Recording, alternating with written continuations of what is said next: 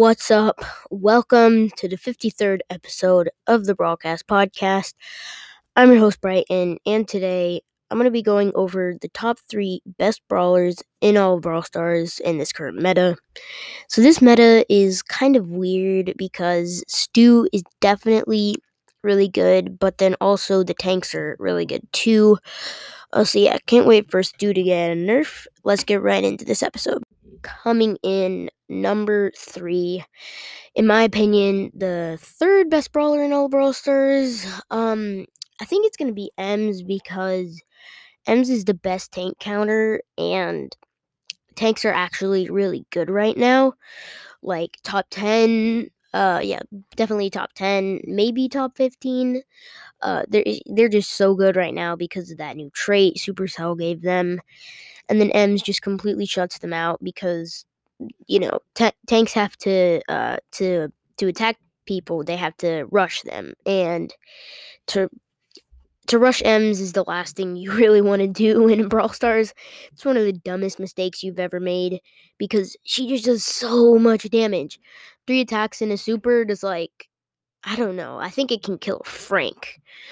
It's just really powerful. Um, yeah, Ms can deal with Frank like very easily because Power Grab is definitely the better star power right now, so not all people are using Sponge, so Ms can just completely destroy any tank because they'll try to rush her and she's like nope with the hairspray.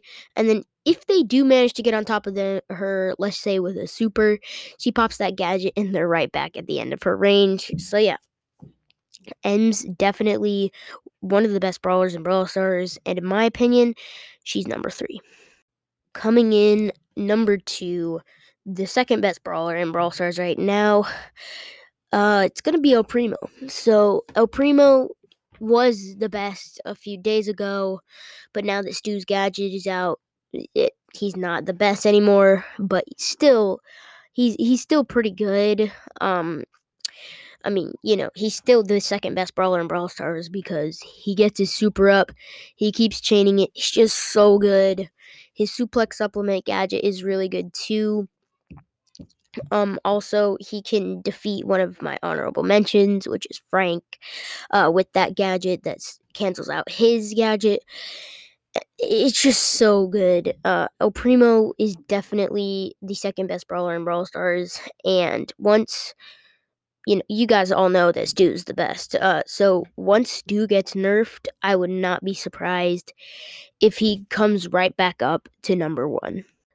Speaking of number one, number one, the best brawler in all of Brawl Stars is going to be Stu. You guys know why Stu is so overpowered. That new gadget that breaks walls is just so good. Um, it shoots wall at them, which does damage. It breaks walls, which is like one of the most overpowered things in the game, if not the most overpowered thing in the game. Plus, it gives him a free super, and that was kind of his weakness. If he doesn't have a super, it's not very good, but he get he gets a super, and if enemies were hiding behind a wall, they could kind of like stay away from him. But now he just completely shuts that out, and then three shots, most brawlers, maybe four shot, uh, if they're like a tank. He just does so much damage. He can, he has so much like movement. This gadget is overpowered. I mean, either way, before this gadget was added in the game, he was top ten.